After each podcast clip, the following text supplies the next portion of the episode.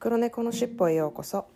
このポッキャストではアメリカ在住歴30年近くになるまーちゃんがいろいろいてよしをモットーに日々感じたことをカリフォルニアからシェアしています Happy Monday everyone Hope you're doing pretty good and having a good start of the week um, Today I want to talk about um, negative feelings that you have are actually a pretty good key to know what your value is um, people usually talk about negative feelings are not a good thing. Um, if you feel a certain way negatively, then you have to change it to the positive way. And I did talk about in a past um, podcast that you can actually switch it um, the way you think so that it won't come negative. And you know, it's important to do that, but I think it's actually good to acknowledge why you feel negative about certain things. For instance, if you feel jealous about something that other people are doing, jealousy is not a really a good feeling and also it's uh it comes out to be like a negative feeling. But if you looked at it, you actually wanted to do probably the same thing unconsciously and by acknowledge that you have that feeling towards this person because of she or he's doing something that you wanted to achieve then that's actually uh, something that you can actually you know do so um, so it's it's just like it makes you notice about things that you weren't aware of by pay attention to your negative feelings 皆さんこんにちはいかがお過ごしでしょうかえっと今日はネガティブな ネガティブな私いつもネガティブっていうので 友達に「まー、あ、ちゃんネガティブって言ってるで」って言われてそうだ日本語はネガティブだと思ってあの練習していこうと思うんですけれどもネゲネガティブな感情はあの実はすごい大事っていう話をちょっとしようかなと思います。えっ、ー、と前のポッドキャストでもちょこちょこ言ってるんですけれどもこう嫌なこととかこうざわざわする気持ちっていうのを自分なりに変えていくことでいい風にあのなる自分の気持ちも楽になるっていう話をしたんですけれどもそれって結構大変じゃないですか自分のエネルギーを使ってこうざわざわした気持ちをもうなんかなるべくあのポジティブに変えるみたいな感じって結構エネルギー使いますよね。でこうネガティブに物事を考えるっていうのは悪いっていうふうにされてるしそういうなんか嫉妬とかざわざわとかあのネガティブな感情っていうのはもう悪いみたいな感じで言われることが多いと思うんですけれどもあの最近私気づいたんですけどねネガティブな感情っていうのはすごく自分の無意識なところを気づかせてくれるツールだなって思ったんですよ。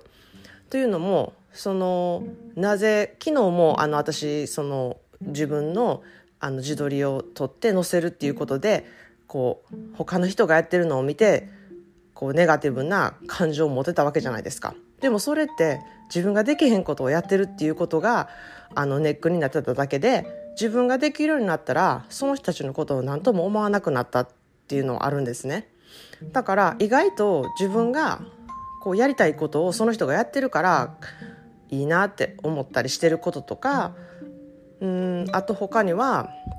なんかこう嫌やなって思うその理由って何かなって考えたら自分がすごくそこを大事にしてることをその人はやっていないから自分は嫌って思ってるねんなっていうこう自分の価値観っていうのに気づくことができるんですね。でそれって子供がこの先生に合わないとかこの先生に合うとかそういう相性とかにも出るなって思うんですよ。で先生が言ってることがなんかあんまりわからないっていうのはただ価値観その先生が教え方が悪いとかそういうんじゃなくってその価値観がやっぱりちょっと違うからあの入ってこない言葉ってあるじゃないですか。で私もこうポッドキャストとか他の人のを聞くんですけど何言ってるか分からへんこの人みたいな人もいるんですよ。それは価値観が多分違うからその人が喋ってる言葉が入ってこないんですよね自分の心に。だから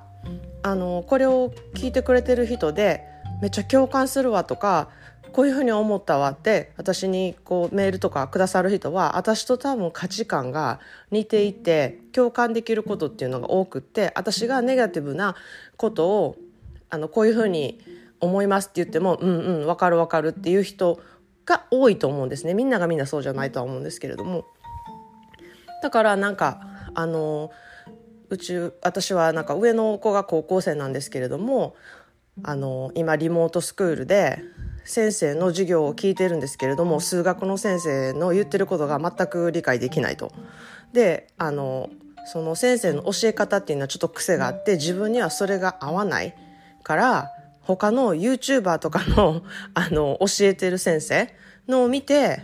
やり方を学んでるっていう話を聞いてなるほどなと思ったんですよ。